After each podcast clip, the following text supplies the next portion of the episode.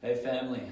Um, as you know, I'm at a VM weekend right now ministering to some young ladies with, I think about half our church is here with me. But thank you for your prayers and your support. Um, God had really laid this message on my heart, and I wanted to share it with you even though I'm not here. So we're going to try this new thing. We're going to video it, and I'm going to play it for you. Wasn't that some awesome worship we had just a few minutes ago from our awesome worship team? Thank you, guys and girls on the worship team. Um, let's pray. God, please speak through me and help me to uh, forget about the fact that I'm preaching to a video camera. And would you please use my words right now to convey the message that you've placed on my heart to all the people that are listening and watching today? Uh, we believe that your word is timeless and that, that you can speak through a video just as well as you can speak through me standing there in person. God, I thank you for our body. I thank you for the connections that you've made. Uh, we love you. Thanks for loving us in Jesus' name. Amen. Okay, so today I want to talk to you about who and what you are. Who are you? Who, who, who, who? Like, who are you? I want you to start to think about that. Because I believe if you know who you are, you will know whose you are. And if you know what you are, it'll change the way that you live. Knowing these two things will enable you to live life to the full. We want to live life to the full. We want to live that life that Jesus talks about the abundant life, the, the full life. And a lot of times I think we go through life and, and we just don't feel it. We feel dead or we feel trapped in a, in a rut. So that's what I want to talk about today. Who are you and what are you? We want to be like Jesus. And he knew who he was, and he knew what he was. He made it very clear. He pointed himself out in the scriptures who he was, and he didn't have any sin. We know from the Bible that Jesus had no sin in his life. Um, so I'm going to read you uh, Colossians 2, if you're turning with me, Colossians 2 13 through 15. And uh, see. Colossians 2 13. And uh, hopefully you brought your Bibles and you can turn with me. If not, you're going to have to trust me because it will not be coming up on the screen today because I'm on the screen. Colossians 2:13 says, "And you being dead in your sins and the uncircumcision of your flesh, hath he quickened, or that word quickened is made alive, together with him, having forgiven you some of your trespasses, the ones that you've paid for or that you've made right. No, that's not what it says. It says, has forgiven you all of your trespasses.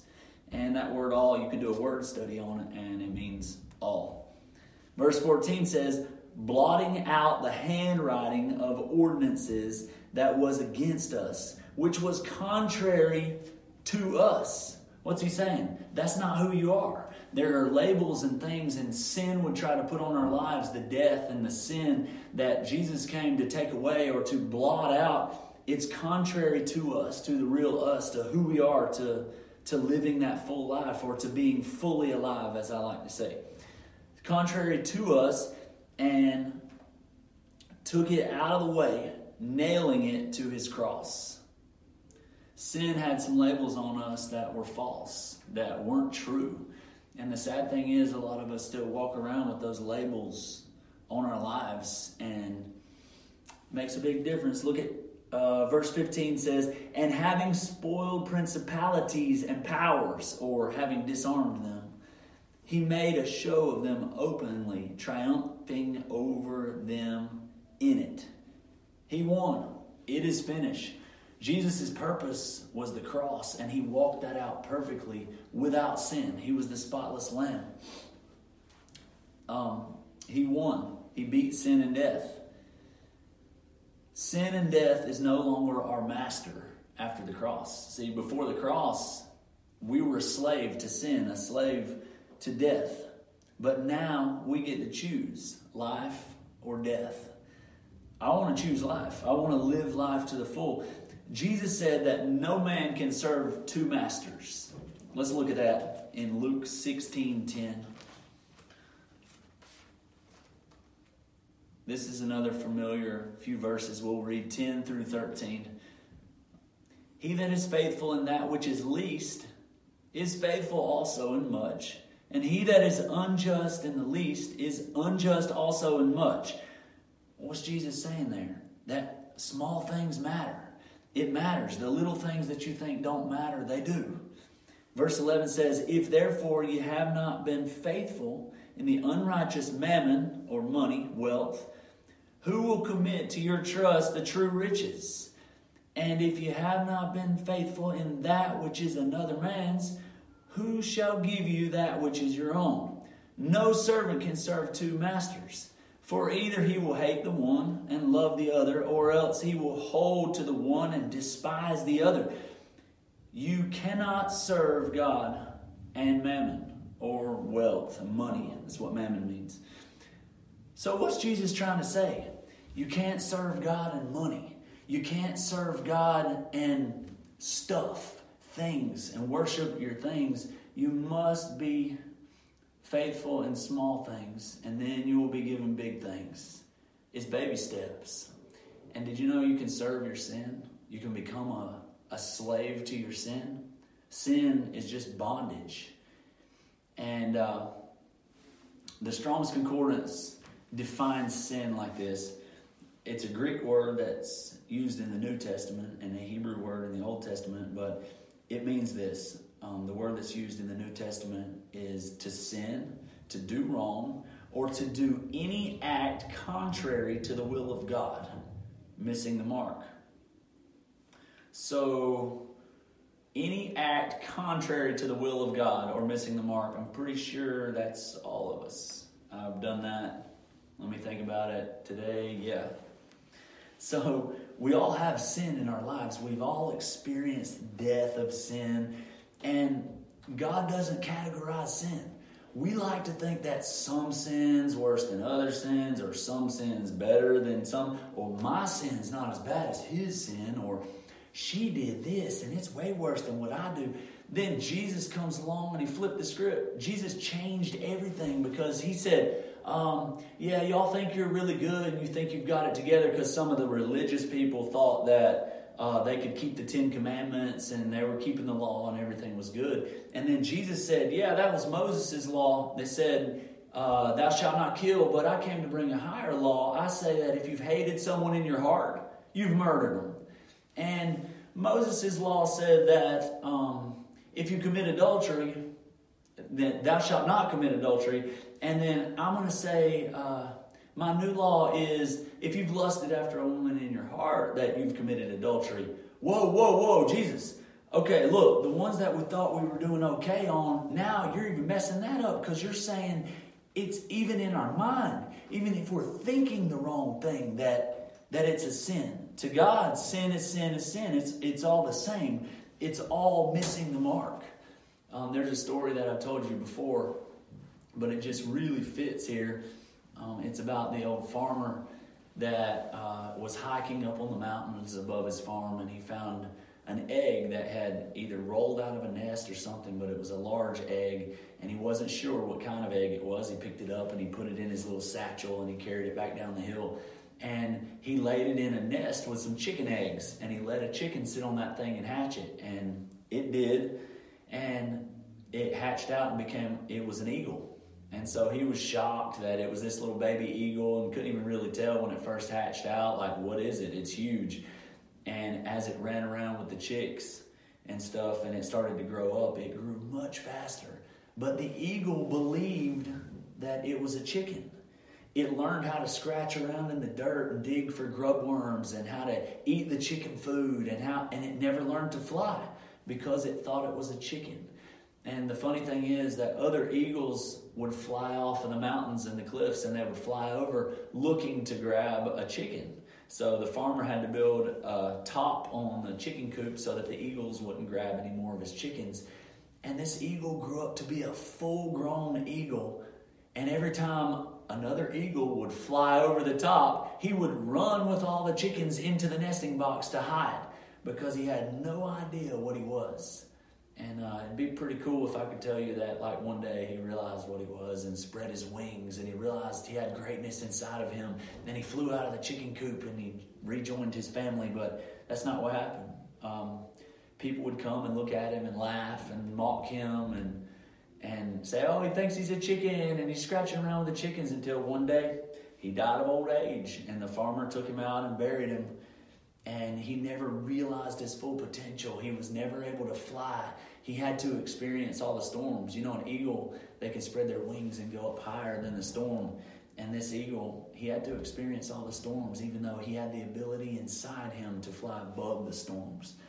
If you do a word search on that word sin that, that I just talked to you about, that Greek word that was translated sin, it is to miss the mark. But um, if you dig into it a little bit deeper, it means to miss your mark, make it a little more personal, to, to miss your mark.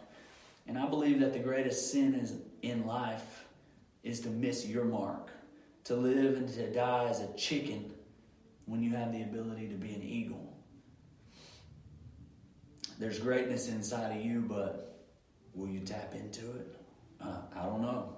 Will you? That's what we're talking about today. Sin will keep you from who you're supposed to be.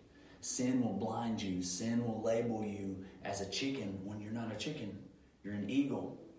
You know, there are people in the hospital begging God for one more day, one more minute, just a little more time that you have right now. They're begging God, God, please, if I could just walk again. You can walk. What are you spending your time on? Are you realizing your potential?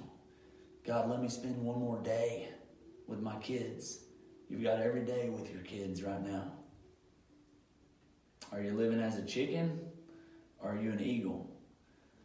POD sings this song Every day is a new day. I'm thankful for every breath I take. I want to really live, not just be alive. It seems like I know a lot of people that are just alive and they're not really living. They're not tapping into the full potential that God has for them. So, what does it mean to be human? Like, what is that? What What are we? We're humans. Okay, so I told you that we were going to talk about who we are and what we are, um, and we had to talk about sin first. So, what are we? We're humans. I've been a human almost all my life, and I'm pretty sure that some of you, most of you, have too. Um, the ones of you that haven't, you can just go ahead and go to the bathroom or whatever because this part's probably not going to speak to you that much. But if you're a human, sit tight um, because this really spoke to me. What is life supposed to look like? Jesus describes this life and he says, I'm the way, I'm the truth, and I'm the life. He, he describes this life that we as humans are supposed to be connected. We're supposed to be in community with each other we're, we're supposed to live in relationship with each other, in community with each other, and not be these separate beings off on our own somewhere. That's what part of what being human is. That's how we live that life. But sin separates us from God and it separates us from people. Um, you know somebody in your life that that choose a destructive lifestyle they choose sin over and over and over, and then what happens? Eventually, they have no one.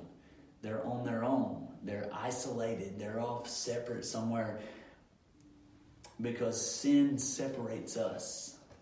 And to be fully alive is to be fully connected to God and to people. All of you, we're supposed to be connected to each other. So, to be fully alive, you must be connected or you're not experiencing the life that God has for you. Um, in Acts 12, you can go read it. I'm not going to turn there. Acts 12, 1 through 10. Go read the story, but I think it's a really odd story that we don't bring up that much for some reason. I don't hear a lot of messages preached about it or anything, um, but it's a, it's a pretty odd story. Herod is the king, and he kills James. The James we talked about last week, one of the the two brothers, the sons of thunder. The king killed him with a sword. And then he saw that uh, it made the Jews really happy that he killed him. So he's, he wanted to make them even more happy, so he grabbed Peter and he took Peter and threw him into the maximum security prison and chained him up between two guards. And his plan was that on Easter he would kill him too, and that that would make him more famous and popular to the Jews. So he grabs Peter and he throws him in jail, and he's planning to kill him. And Peter began to pray and worship in his darkest hour. Nope, not at all what he did. You know what Peter did? He went to sleep. And if go read it in Acts 12:1 is where the story starts. But Peter lays down and goes to sleep. And it tells us that the church, that his connections or his relationships were praying without ceasing. That they didn't stop praying for him and interceding for him and going to war for him. And an angel shows up it tells us that the angel showed up and hit him, smote him in the side, and told him to get up because he was asleep and put on some clothes. So he was laying there naked in between two guards, and an angel showed up and hit him in the side and told him to put on some clothes. We're getting out of here. And it's kind of a funny story. Um, Peter thought that he was dreaming. He kept thinking he was dreaming as the angel walked him out of the prison, and like this must be a dream. And it wasn't he was saved because of his connection like his connection to the church and to people they were going to war for him he was at peace he went to sleep see we always talk about the story of paul and silas worshiping in the darkest hour and that's an awesome story and we can get some awesome truth out of it um, and they were they got thrown into prison and they were chained up and at midnight they chose to worship and pray and then God let them out, shook. We all we know that story. We talk about that story. We like to preach that story because it says what we have to do, what we need to do. And I was thinking about this. Peter, he didn't do anything. He laid down and went to sleep. If he did anything, it was the fact that he had peace in the middle of the storm or in a hard time. Wait a minute, that starts to sound familiar. That's what Jesus taught him to do. Remember, Jesus laid down on the ship and went to sleep as an example to the disciples. So Peter was there when Jesus taught them this powerful lesson that if you trust and you have enough faith in God, that you can trust Him enough that no matter what's going on around you, no matter what storms, you can go lay down and go to sleep and trust that your connections and that your Father are working and that it's going to be okay. Paul and Silas, they weren't there in the boat with Jesus. They didn't get to learn that lesson, so they were up doing the works themselves, trying to pray and worship. Peter had this revelation on peace that he just laid down and went to sleep. But it was because of his connections, it was because the church prayed without ceasing that Peter got set free. He got to walk out. Humans, when we talk about being human, we humans have our differences. But I was thinking about that and thinking about, you know, what separates us from the animals and what makes us different and, and how can we live a life that's fully alive? How can we live that abundant life that, that God calls us to? And I was thinking about, you know, like when when we get attacked, that humans stick together in war or in different times when, when really bad things happen that humans all seem to pull together and we forget our differences and we forget race and creed and religion and we just fight for mankind. That's why that movie Independence Day has always been one of my favorite movies because you get to see that aliens came in. Now we can argue all we want to as humans, argue back and forth the political things or whatever, all our issues. But as soon as something from the outside comes in and threatens all of us, we join together. Whether that's in war or a movie or when there is a great evil, united we stand. So we are connected, and then unity or strength is found when we unify, when we connect with other people, we're stronger. But what makes us different from all other species on the planet? How are we so powerful? How do we rule the planet? How are we top of the food chain? Like the movie Planet of the Apes, is there a chance that a species could pose a threat to us? Is there a like is there a way that something like that could happen? Um, let's read Hebrews 11, Hebrews 11, 1. I'm to read that to you in the NIV because um, I like how it, how it words it. This will be another familiar passage to you. Now, faith is being sure of what we hope for and certain of what we do not see. This is what the ancients were commended for. By faith, we understand that the universe was formed at God's command, so that what is seen was not made out of what is visible. By faith, Abel offered God a better sacrifice than Cain did, by, and by faith, he was commended as a righteous man. When God spoke well of his offerings, he was commended when God spoke well of his offerings. And by faith, he still speaks, even though he is dead. So, wait a minute. Cain had faith, and now we still get to hear about him. He still speaks. His words became life because he had faith. Verse 5 says, By faith, Enoch was taken from this life, so that he did not even experience death. He could not be found because God had taken him away. For before he was taken, he was commended as one who pleased God. All right, now listen to this last verse.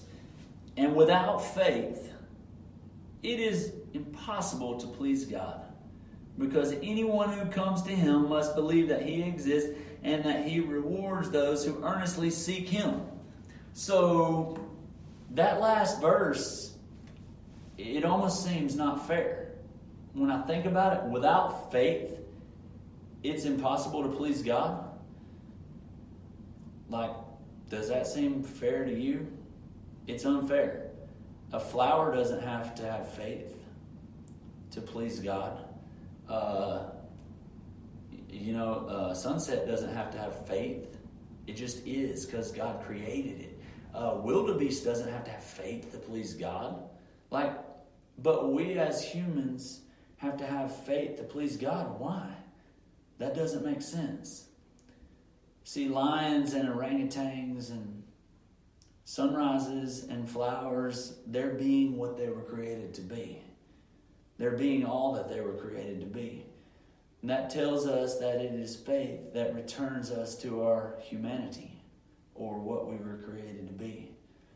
Faith isn't just the material that makes us more than human. Faith is the material that makes us human again. See, we lost our humanity with sin and death, and faith, the belief, the trust, the hope, the faith, that's what makes us human again. What does it do? Well, like this scripture, if you're honest, it doesn't really make sense. If it wasn't in the Bible, you would probably say it's crazy. You know, there are a lot of scriptures that um, you would probably look at and like this one, the start of this one, like, now, faith is being sure of what we hope for and certain of what we do not see. Because it's the Bible, we say, oh, that's beautiful, that's sweet. But really, it doesn't make sense. If you just read that in a book, or like if somebody sat down and wrote it down and it wasn't part of the scriptures, you would probably say, That's crazy. That's nonsense. Like that, that makes no sense. But since it's scripture, we say, Oh, that's nice. That's cute. Faith is being sure of what we hope for and certain of what we do not see. Hmm. Being human means that you are supposed to be rooted in the future. Remember, we talked about a few weeks ago that hope can't exist in the past. Hope is found in the future. Hope is tied to the future, and so is faith. Hope is in the future, not the past. Being human means that you are supposed to be rooted in the future.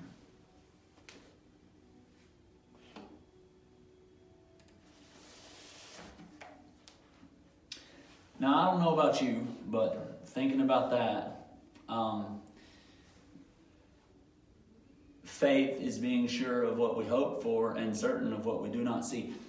I don't know about you, but um, I'm more sure or confident in what I do see than what I don't see. Mm, call me crazy, but if I offered you a bicycle that you can see or a car that you can't see, which one would you take? I, if somebody made the offer to me, I'm probably going to take the bicycle that I can see. Oh, but a car is way more valuable and it could get you to work a lot faster. Yeah, but I can see the bicycle. I can't see the car. So I'm going to take the bike. Makes sense, right? That means this Bible verse doesn't make too much sense. Or what if I said, hey, um, let me see, uh, let's see, who's in, who's in the room today? Uh, Wayne, if I uh, offered you $100 that you can see or $500 that you can't see, which one do you want? Probably everyone in the room will take the $100 you can see. And you know what? I'll tell you what, if you want to make me that offer, I'll take the $100 that I can see. And I'm such a generous guy that I'll give the $500 that I can't see to uh, charity or something like that. How about that? Why? Because we don't trust in things that we can't see. That's not natural. That's called faith. It's not that I don't want to live by faith, it's not that I don't want to trust. But it's kind of hard and it doesn't make sense. You can you can have what I can't see. Would you rather sit in a chair that you can see or a chair that you can't see? Hmm. I don't think we have to answer that. Faith shifts us to believe in things we can't see. You, you know somebody that's maybe in a bad relationship. Somebody's got a a boyfriend that's just a jerk, but they won't break up with him. Why? Because it's easier for them to believe in what they can see than to hope that there's somebody better for them or that he can become better and this is the step they need to take to get rid of him. No, so they just trust in what they can see and they keep him and they hope that he'll get better one day. It's easier to believe in what you have. People get stuck in jobs and they stay in the same job for their whole entire life dreaming of something bigger and something better and then they never go step out and try it. Why? Because they don't have the faith or the trust to step out. They don't they don't have that faith. They believe in what they can see not what they hope for not in the future that they choose to create or to make different. To believe or see things in the future even if we can't see it yet that's what it means to be human. That's what it means to have faith. Humans are materializers of the future. That's what we are. See, bees make hives, and ants make beds, and beavers build dams, and humans create the future. We are creators, we're dreamers, we're artists, and we're created in God's image. So God is an artist, God is a creator. God creates things with his breath. The Holy Spirit is the breath of God. That creative breath is inside of you, you, you, you, you. Every one of us, that breath is in there, and we were created to create. We materialize the invisible. God imagined us to imagine, He created us to create your imagination, it can be a curse or it can be a blessing. If you believe the wrong things about who you are and what you deserve, if you believe the labels that have been put on you, you believe sin, you believe you can't do any better, you believe that you can't have a good future, if you believe all these lies and you don't really know who you are, if you're full of doubt and fear and regret, then your imagination becomes a curse because you don't have hope in the future. So you imagine and you create or materialize despair instead of hope because you don't have faith. You don't see the future. our greatest gift can be our greatest curse. How many know that to be true? In a lot of different areas in life. But it's true in this area too that us as humans, we were created to imagine and create the future. And, and if we have the wrong ideas and the wrong thoughts, then we can create a worse situation for ourselves.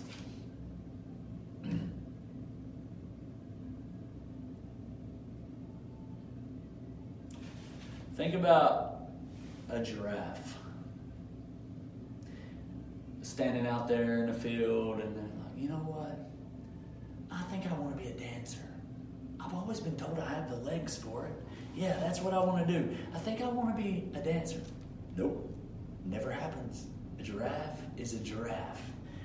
What about a water buffalo? Hey, I saw a TV the other day and there's a game called football that I think I'll be really good at. I think I'll be a football player. Nope, it's ridiculous.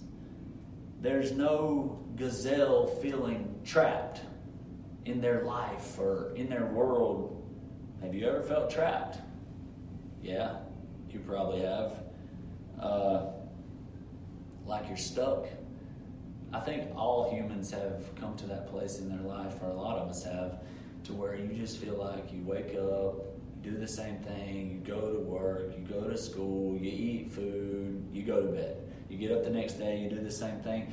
We come to a point in time to where we feel trapped, but animals don't feel that way. They don't feel like they're stuck in that over and over routine, like they're trapped in the matrix or caught by the man. Have you ever seen humans become so robotical that they lose their soul? They lose their life. They they've got no life. They're just alive but not really living. I have. Have you ever wanted to break free? Have you ever been in that situation and wanted to get a new job or a new relationship or a new ministry or just get out of the, the death that you're in? Congratulations, you're human. Now, no gazelle does that. Oh, I'm just sick and tired of this. Every day we wake up, we eat grass, we hear the roar, we run from the roar, we look around and we pretend like no one's missing. We go to the water hole. We, we go eat some grass and we go to sleep. And the next day we wake up, we eat grass, we hear the roar, we run. I'm tired of it. Come on, guys. Let's start a revolution. Let's rage against the machine. Let's, let's become the hunters. I'm ready for something new. And then the gazelle goes and chases after the lion the next day. And guess what? He can be really good at his job, but it's only going to last one day. When the lion sits there and says, Thank you for the delivery of fast food, because that's not what he was created to be. Gazelles don't get stuck or want to be something else. If they did, it would result in death. Think about beavers. You know what beavers do? Build dams. The mama, if you were a beaver, your dad would have built dams, your mom would have built dams, your grandpa built dams, your grandma built dams. Everybody builds dams if you're a beaver because that's what you were created to do. Beavers don't need faith to please God, they build dams. Imagine if there was a little family of beavers sitting out there and you walk down to a river and you looked and there's the whole family of beavers. They're, they're building a dam there. And then you got one beaver who's, you know, maybe in his 20s and he's over there building a bridge. That seems ridiculous. He's over there building the bridge, and you hear the dad beaver talking to the mama beaver. See, I told you you were coddling him when he was young, and now he's got all these wild ideas, and you should have never treated him like a gopher. And gopher is beaver for hipster. All right, and so uh, yeah, you should have never treated him like that. Now he's got these wild ideas, and and you know, Grandpa Beaver just really doesn't get him. Grandpa's sitting over there going, I just don't understand these kids these days, these millennials. They, he's that dam's not going to stop any water. Water's just flowing right under it. That's not even. That's a ridiculous dam.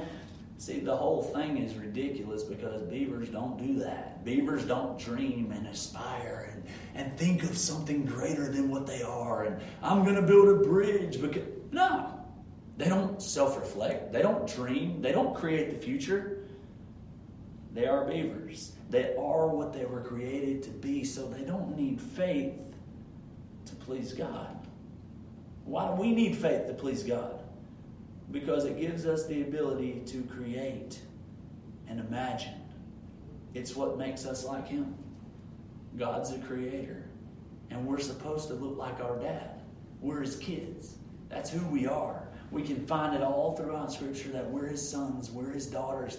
And so we're supposed to look like our dad. We're supposed to take on the attributes of our father. You're His kids. And if you live with a false label, if you live with a sin label or a label that other people have put on you, a label of abuse, a label of pain, a, any type of false identity about who you are, then you will never fully live. You'll never be fully human. You'll never experience the life that, that Jesus talks about, the life that we can have. if you live with a label or a lie or sin on you, that tells you anything else other than that you are a child of God, then you're like that gazelle running straight to death every time. Running to death, running to death. I really wanted to talk to you some more about creating because um, I got some cool stuff about that and some cool scripture about it. But um, in the interest of time, I don't want to keep you the whole time. So I'm going to wrap up with a story and we're going to pray, and we will probably talk about creating a little more next week. Um, this story was pretty cool. This is a true story. Um, and there's a book called MASH 4077. And the book is the true story, the true account written about the original MASH unit in the Korean War and what they did to save lives. Now, a lot of you may be thinking of the TV show MASH. This is not what we're talking about. This was the true story of the real MASH unit and all the lives that they saved. And these were real heroes, these were champions. But if you read that book, chapter 9 is called Tags. and here's what would happen when, when the doctors and the nurses, they would all be there waiting to, to help the wounded soldiers as they would come in. And when they would hear the helicopter coming, they would spring into action. They would run out and they would start bringing out all the stretchers and they would start bringing people in and doctors would start checking people and nurses would start trying to, to help the soldiers and stuff like that. And it was good. And this particular mash unit 4077 was they were saving a lot of lives. In fact they were the best unit there was but they were still losing so many men so many guys would bleed out and they would start working on somebody that couldn't be saved, and then other guys that maybe weren't wounded as bad would bleed out and die, and it was just a really bad situation until they came up with this plan. And they came up with this big system that was used from then on. And what they decided to do is take one doctor one nurse. And the doctor, when a helicopter would land and and they would pull out all the wounded soldiers on the stretchers. Um, one doctor and two nurses would be assigned to the helicopter every day. So when it would land, uh, a doctor would quickly look at each wounded man, and they used three colors. And if the doctor yelled yellow, then it meant he's not that bad. Uh, give him some pain medicines. We can stitch him up later. Like we, it doesn't take our immediate attention. In other words, if he yelled yellow, then it meant that the soldier was going to be fine. So the nurse would then, the one nurse that was following behind the doctor would take the yellow tag and she would tie it on to that soldier. And he would be given, you know, a couple pain meds or whatever he needed, but pretty much rolled to the side because the doctor had said, he's a yellow tag, he's going to be fine. Leave him alone. Don't waste time on this soldier. He's good. Um, the second colored tag was the blue tag. So if the doctor assessed that soldier and the doctor yelled out, blue, it meant he's hurt bad. But we can save him. Send him straight to surgery. Like, we, we can save this guy, but we need to act now or we're not going to be able to save him. Save him. Now, what you didn't want to hear if you were one of the soldiers was red. If the doctor yelled red, then that meant he's gone. There's no way we can save him. It's death. And if you got a red tag, that's what the second nurse was for. She was known as the kiss of death. she carried vials and vials of morphine, and each vial was big enough to put down a horse. And so if the doctor yelled red, she would come and she would tie a red tag on you, and then she would walk up to you and she would give you that vial of morphine and pretty much put you to sleep, put you out of your misery. if she saw a red tag, that was it. The second nurse put on the tag. So the third one, the kiss of death, if she saw the red tag, it was over for you. Um, and so the story goes, and chapter 9 tells the story of one day that they brought in a bunch of soldiers, and the doctor was going along yelling, yellow, blue, red, and she yelled, uh, he yelled, yellow on one of them, and then he hits the next one, and this guy was just injured really bad, and he said, We can't save him. He yells red. Second nurse puts a red tag on him like she's supposed to. Then the third nurse, the kiss of death, she comes up, she's got the vial of morphine, and the guy lifts up his head and he grabs her arm and he says, I'm glad I did what I did. I'm glad I fought for my country. I was brave. I saved a lot of my brothers. Please tell my wife and my kids that I love them and I don't regret what I did that I'm proud of who I am and, and what I did. And he so moved her when he was talking to her that she looked around and no one was watching and she took the red tag off of his bed and she put a blue tag on his bed and then she went on. She went on down the line and she didn't think anything about it. Well, three months went by and then a day went by with no wounded soldiers. No helicopters came. Then two days, three days, four days, all the way to seven days. No wounded soldiers. So now all the doctors and nurses are sitting around and everybody's been shipped out or doctored up or they're all good and they're all sitting around going, What in the world? Nobody's getting wounded? Is, is the war over? What's going on? And then they hear a helicopter. After seven days, they hear a helicopter coming. So they all take their places and they run out to the launch pad with their stretchers, and the helicopter lands, and the door opens, and there are no wounded soldiers on there. It's SEAL Team 6. And they ask them, really confused, looking like, What's going on? Why are y'all here? And all that the SEAL Team 6 would say to them is, He's coming. He's coming.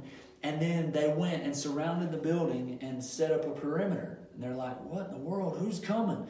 One and a half hours later, trucks with rangers pulled up and they ran around in the woods and they were again asked by the doctors and nurses and people what's going on what's who's and all they would say is he's coming they all ran into the woods and then around lunch four limousines pull up and a five-star general a war hero stepped out and he said i want to see every single doctor and nurse that works at this MASH unit in the mess hall now Everybody starts running into the mess hall and lining up, and they're wondering what's going on. Are they in trouble? Like, what's the deal? Why is he here? Why is SEAL Team 6 here? Why are all these people here? And they get in there, and he stands up in front of them in their cafeteria, and he says, First of all, I want to say thank you because you guys have saved more lives than any other MASH unit. You, you, this is awesome. So I want to start by by saying thank you from the bottom of my heart and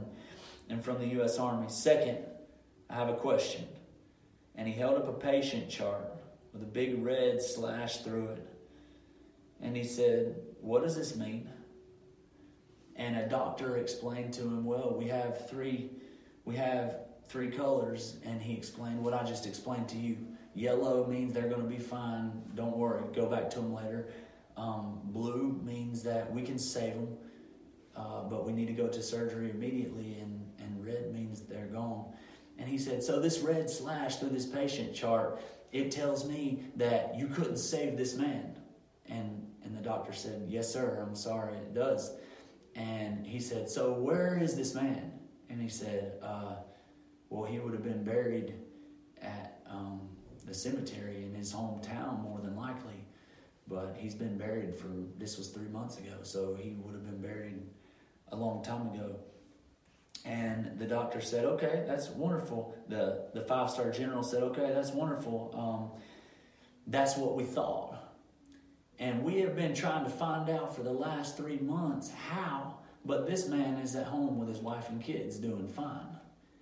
And we've searched and tried to trace it back to where he would have gone or where his helicopter had sent him, what MASH unit he might have gone to, or how this happened, or why our paperwork tells us that this man is dead when he is at home with his wife and kids. And the only thing that we can figure is that someone here must have changed his tag. All my smart people in DC are telling me that it came from here. So I've got all day. And we're going to sit here until I find out who switched this man's tag. And the nurse stood up that did it immediately.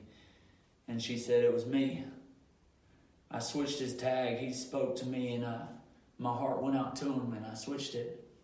The five star general took off running across the cafeteria, and he tried to round a table, and his foot caught the table leg, and he tripped and fell. And he just stayed down on his knees and crawled the rest of the way to her and grabbed her around the ankles and was crying and saying, Thank you, thank you, thank you. That was my son. And he's at home with his grandchildren. He's alive and well, and he, he should have been dead. It should have been over for him. But somebody changed his tag. I feel like some of you have had labels put on you. You've had you've had let sin speak things over you, that you've had other people put labels on you, that you've put labels on yourself because of your sin and because of your hurt and your pain and your abuse.